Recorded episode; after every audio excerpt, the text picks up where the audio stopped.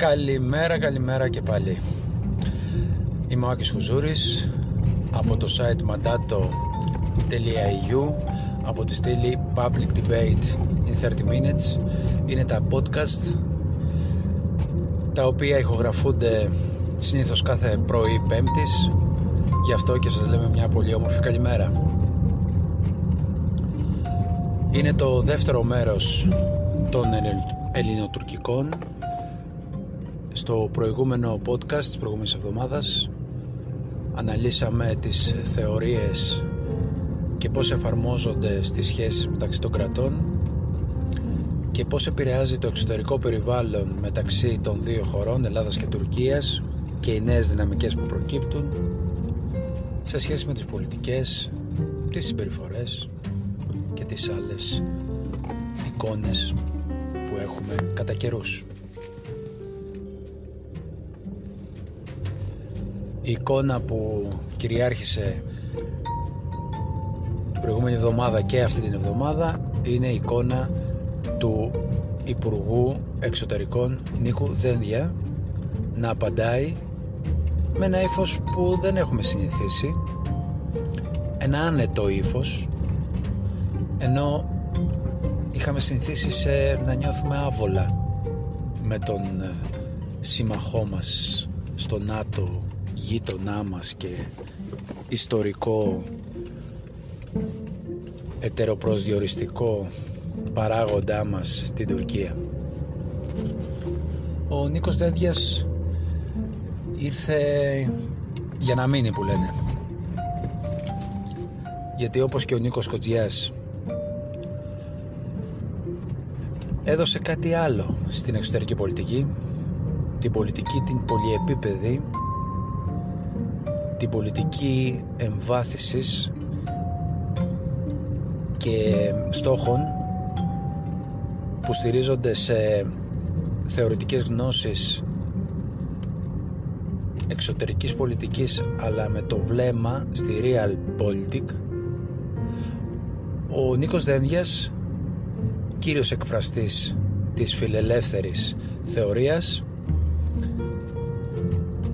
η οποία προσβεύει και έχει ως πρωταρχικό στόχο τα οικονομικά και εμπορικά συμφέροντα τα οποία θα αποδώσουν καρπούς και μάλιστα θα αποδώσουν ε, και μεταβλητές υπέρ της λύσης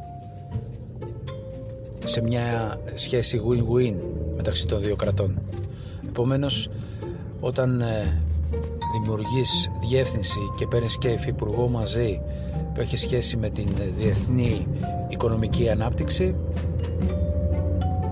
και το συμπέρασμα από τις επαφές έχει να κάνει με, τα, με τις οικονομικές συμφωνίες ή τις εμπορικές ανταλλαγές δείχνει προς τα που πάει η πολιτική δένδια ή, ή γενικότερα η φιλελεύθερη προσέγγιση. Μην ξεχνάμε ότι είμαστε στο peak του τρίτου κύματος στην Ελλάδα λίγο πριν τις διακοπές του Πάσχα. Παλιότερα θα λέγαμε ότι περιμένουμε την Παρασκευή για να πάμε 15 μέρες διακοπές. Εμείς, τα παιδιά, όλη η κοινωνία. Δυστυχώς έτσι πως τα έφερε η πανδημία για άλλη μια φορά θα υπάρχουν περιορισμοί στις ε, εκδηλώσεις στο Πάσχα και στις ε, μετακινήσεις μας γιατί στόχος είναι να πετύχουμε ένα πιο ανθρώπινο καλοκαίρι.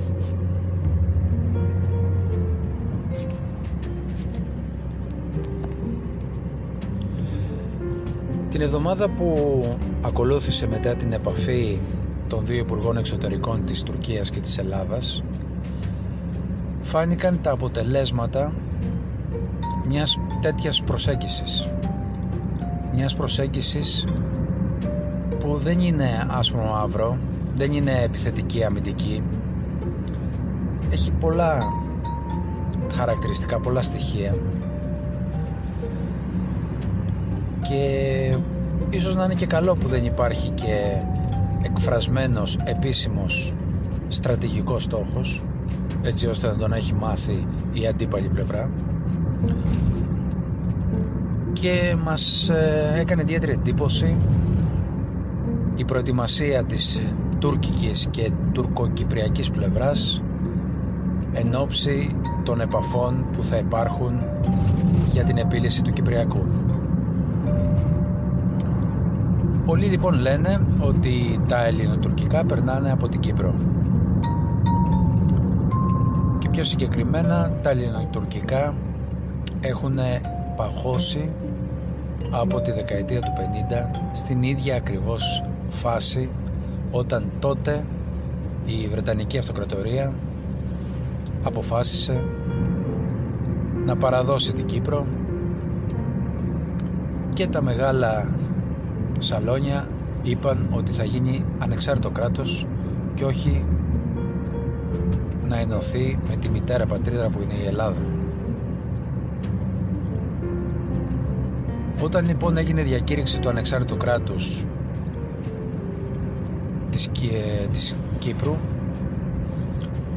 τα προβλήματα ήταν υπαρκτά επειδή υπήρχαν δύο κοινότητες οι οποίες είχαν θρησκευτικό, εδαφικό, πολιτισμικό, διαφορετικό φαντασιακό σε σχέση με μια κοινή ταυτότητα που δεν καλλιεργήθηκε τα προηγούμενα χρόνια μέχρι την ανεξαρτησία στα 1960 αλλά και σήμερα φαίνεται ότι είναι η μειοψηφία στο κυπριακό λαό Έλληνο-Κυπριακό και Τούρκο-Κυπριακό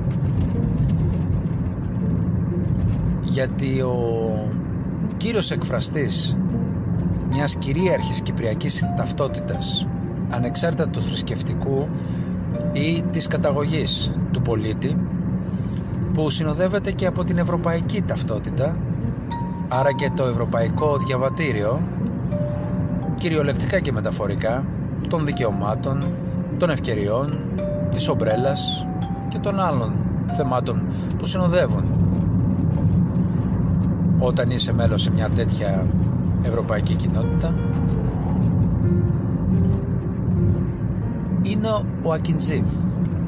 Είναι ο τουρκοκύπριος ηγέτης ο οποίος στις πρόσφατες εκλογές του ψευδοκάτους τις έχασε.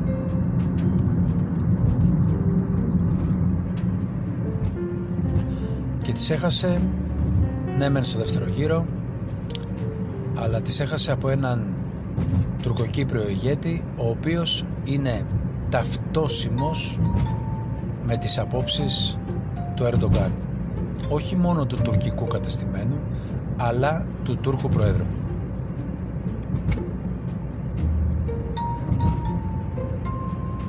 Η τουρκοκυπριακή λοιπόν πλευρά η πλευρά λοιπόν η μία που υποτίθεται ότι έπρεπε να εκφράζεται από την Κυπριακή Δημοκρατία θα πάει με τις ίδιες ταυτόσιμες και απόλυτα συντονισμένες κινήσεις με την τουρκική πλευρά. Η ελληνοκυπριακή πλευρά με την ελληνική πλευρά πάντοτε μέσα από τις παραδόσεις μας και μέσα από τις διαφορές μας πάλι θα πάμε και εμείς με συντονισμένες κινήσεις στα πλαίσια πάντα του πλαισίου του ΟΗΕ και του Συμβολίου Ασφαλείας το οποίο αναφέρει όπως αναφέρομαι και εμείς επίσημα ότι αναφερόμαστε για μια ομοσπονδία με μια ταυτότητα μία σημαία έναν ύμνο ένα νομικό πρόσωπο δηλαδή αλλά θα είναι δικοινοτικό, διζωνικό όπως για παράδειγμα έχουμε τις ε, αποκεντρωμένες αυτοδιοικήσεις κρατήδια στην Ελβετία για παράδειγμα που είναι πολύ πιο αποκεντρωμένη χώρα με όχι τόσο ισχυρή κεντρική κυβέρνηση και τη Γερμανία που έχει και τα δύο κομμάτια πολύ ενισχυμένα και το ομοσπονδιακό επίπεδο αλλά και το κεντρικό επίπεδο, η κεντρική εξουσία.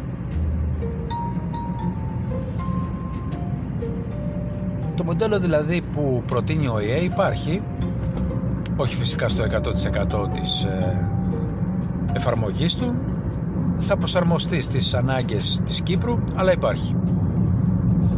Και φτάσαμε το 2017 στον Κράτο Μοντανά πάρα πολύ κοντά. Οι επιμέρους ε, λεπτομέρειες έχουν ε, συμφωνηθεί. Και εξ αντανακλάσεως θέλω να σας αναφέρω κιόλας ότι και οι διαφορές μας στο Αιγαίο με την Τουρκία έχουν συζητηθεί. Έχουν συζητηθεί τα όρια της υφαλογρυπίδας.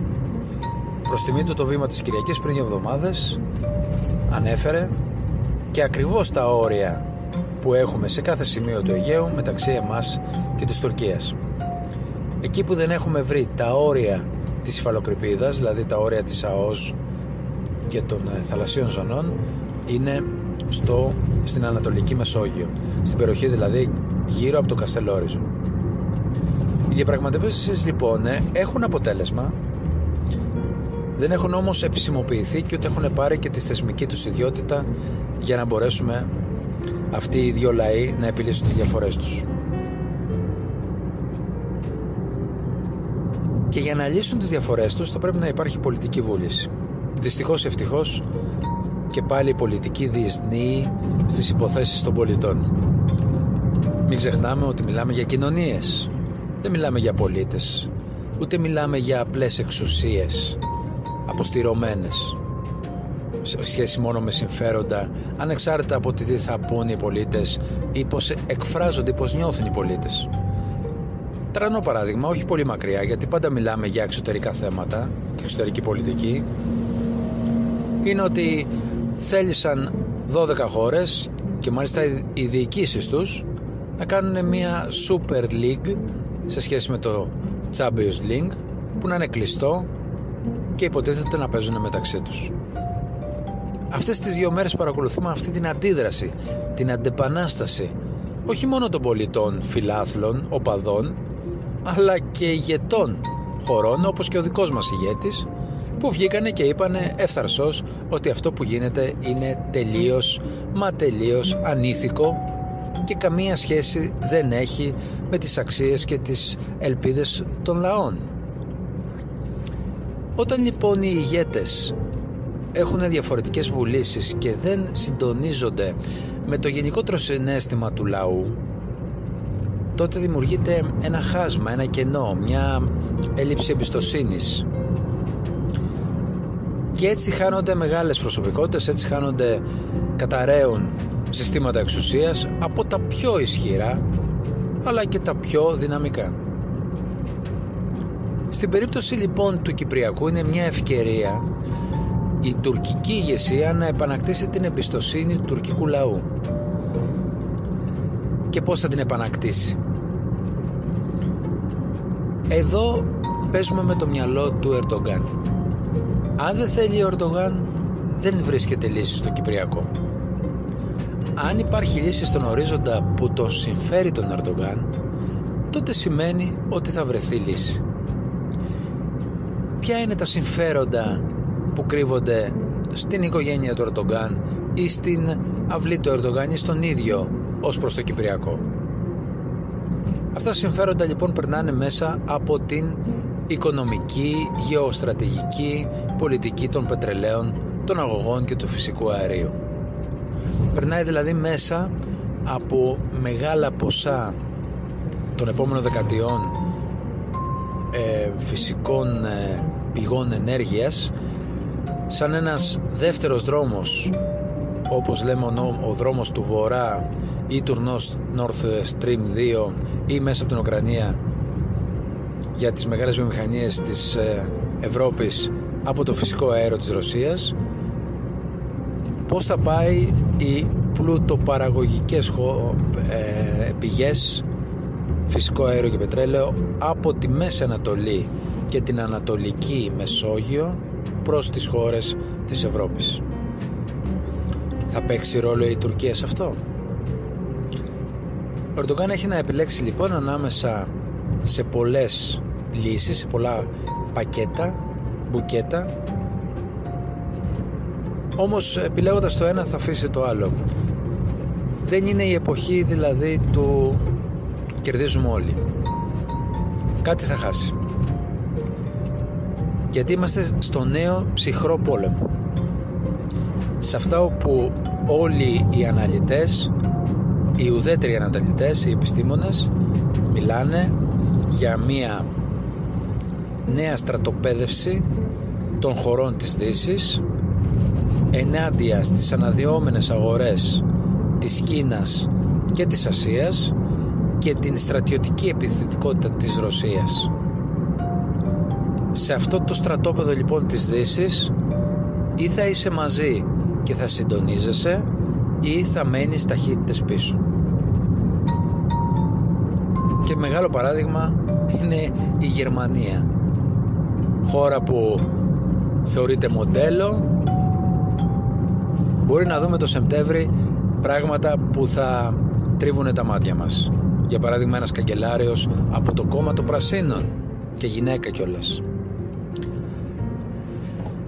Σε αυτή λοιπόν την ανάλυση ο Ορντογκάν που ελέγχει πλήρως την τουρκοκυπριακή πλευρά έχει ένα πιόνι που θα το παίξει ανάλογα με τα συμφέροντά τους στη Λιβύη, στην Ουκρανία, στη Μαύρη Σάλασσα, στο Αιγαίο, στη Συρία, στη Σομαλία, στην Ιεμένη και σε γύρω γύρω σε όλα τα σημεία που έχει απλώσει. Δεν φαίνεται ο Ερντογκάν να έχει συγκεκριμένη στόχευση. Δεν το συμφέρει η ανάπτυξη του νέου ψυχρού πολέμου. Του φαίνεται αδιανόητο μπροστά στην νέο Οθωμανική του προοπτική ότι η Τουρκία θα έπαιζε ένα ρόλο μεγάλου παγκόσμιου παίχτη από τη Μεσόγειο, την Ευρώπη μέχρι και τα σύνορα της Κίνας. Αισθάνεται στριμωγμένος, αισθάνεται ενοχλημένος. Έχει διαμορφώσει την πολιτική του πάνω σε αυτό το δόγμα. Και η μικρή Κύπρος με το απλό περιφερειακό του πρόβλημα πώς πρέπει να εκφράζονται πολιτικά οι Τουρκοκύπροι σε μια ενδεχόμενη κυβέρνηση. Αν πρέπει να γίνεται εναλλάξει διακυβέρνηση ένα πέντε χρόνια ή αν πρέπει να έχουμε ένα κεντρικό ή προεδρικό ή προδρευόμενο σύστημα εναλλακτικά δηλαδή λεπτομέρειες της διακυβέρνησης δηλαδή του κρατηδίου του κράτους του, της Κύπρου. Αυτό για τον Ερντογκάν είναι μια υποσημείωση. Μια υποσημείωση η οποία θα επιβαρύνει ακόμα περισσότερο τον ορίζοντα αν προσθεθεί και αυτό στη φαρέτρα της ηγέτιδας δύναμης που είναι οι Ηνωμένες Πολιτείες της Αμερικής. Φανεί λοιπόν ότι η αδιαλαξία είναι στους Τούρκους και στον Αρντογάν και για άλλο ένα θέμα κολλησεργείται και δεν λύνεται. Και εκεί γίνονται οι ανεξέλεγκτες καταστάσεις που μπορεί να βρεθεί και λύση. Και λύση. Δηλαδή, αν ο Αμερικάνικος παράγοντας που επιμένουμε ότι είναι απόλυτα συντενισμένος με τον παράγοντα της Ευρωπαϊκής Ένωσης. Δείτε δηλώσεις Ντράκη. Δηλώσουν με όλους τους τόνους ότι θα είναι φανερά ενοχλημένοι. Αν δεν βρεθεί και τώρα λύση ή ο δικός χάρτης λύσης για το Κυπριακό τότε θα στριμωχτεί πάρα πολύ ο Ερντογκάν. Ίσως δώσει κάποια στοιχεία για να πάρει κάπου αλλού κάτι άλλο. Εκεί πρέπει η ελληνική πλευρά να είναι έτοιμη για να κλείσει μερικά ζητήματα που το θετικό ισοζύγιο να είναι περισσότερο από το αρνητικό. Εκεί λοιπόν πρέπει να έχει μια εναλλακτική πρόταση, μια τελευταία πρόταση την οποία θα τη γνωρίζει η Αμερική και η Ευρωπαϊκή Ένωση. Τονίζω ότι η Κύπρος είναι μέλος της Ευρωπαϊκής Ένωσης, επομένως είναι απόλυτα συντονισμένη με τα συμφέροντα της Δύσης Γι' αυτό λοιπόν αν παιχτεί αυτό το χαρτί έντονα, πιεστικά και οργανωμένα ίσως η άλλη πλευρά το δει σαν μια νίκη. Αν ο Ερντογάν τον δει σαν μια δικιά του νίκη και την πουλήσει και στο εσωτερικό αλλά και πάρει και στο εξωτερικό κάποια άλλα πράγματα τότε η αρχή των, της επίλυσης των ελληνοτουρκικών θεμάτων έχει, θα έχει ξεκινήσει.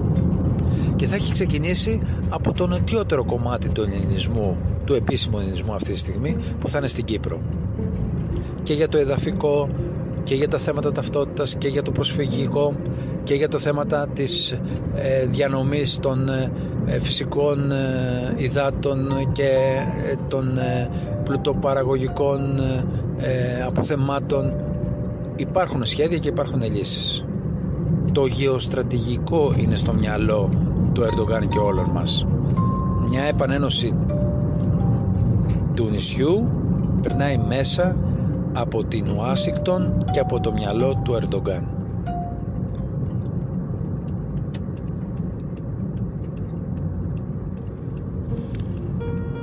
Φυσικά αυτές οι αναλύσεις είναι οδηγώντας ε, και πίνοντας ένα καφέ και λέγοντας διάφορα ωραία πραγματάκια που πηγάζουν μέσα από σπουδές ή μέσα από δευτερεύουσες ή τριτεύουσες πηγές πληροφοριών.